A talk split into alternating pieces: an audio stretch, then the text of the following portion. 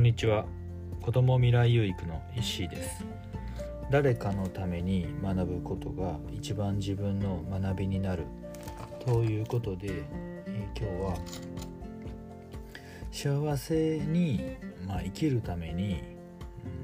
うん、一番まあ大切だけど、うん、ついつい忘れがちになってしまうことであるなと思ってそれ何かなと思ったら考えたら、うん、目の前の人のことを、まあ、喜ばせる目の前というか、まあ、身近な人のことをね近ければ近いし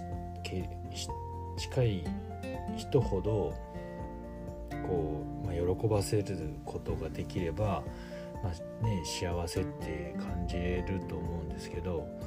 なかなか近すぎてその目の前の人を、えー、喜ばすとか、うん、目の前の人のことを考えるってねこう忘れがちだなと思います。なんなんなんかまあねえ、ー、と東大元暮らしとかまあねあの言ったりとかするんですけど本当にこう近くにあるものってね、うん、やっぱり見えにくかったりとか、なんか当たり前になりすぎるんですかね。まあ、自分のこう手とかでもねこう見ててもこの形がまあ当たり前すぎるから例えば、まあ、あのたまにしか見ない見ない人だったらあ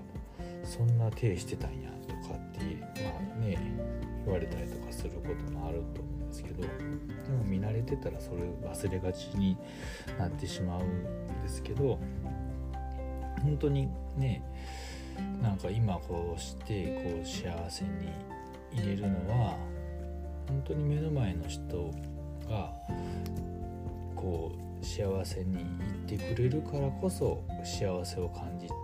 れることであってそれを大切にしなしなければとか大切にすることによってもっともっとねこう自分が幸せになっていくんじゃないかなと。ぱり目の前の人っていうのはね本当にねあの目の前の人の幸せを考えて目の前の人を喜ばせることをねあ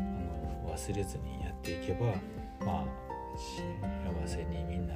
みんなというか幸せに生きていけるんじゃないかなと。大切なことってなんか本当にね身近にあるあるんだけどなかなかそれをね忘れがちだなとふと思いました。あの本当にこう今目の前にある人のことをねあの喜ばせながら生きていきたいなと思います。はいということで今日はこれで終わりたいと思います最後までご視聴いただきありがとうございましたではまたさようなら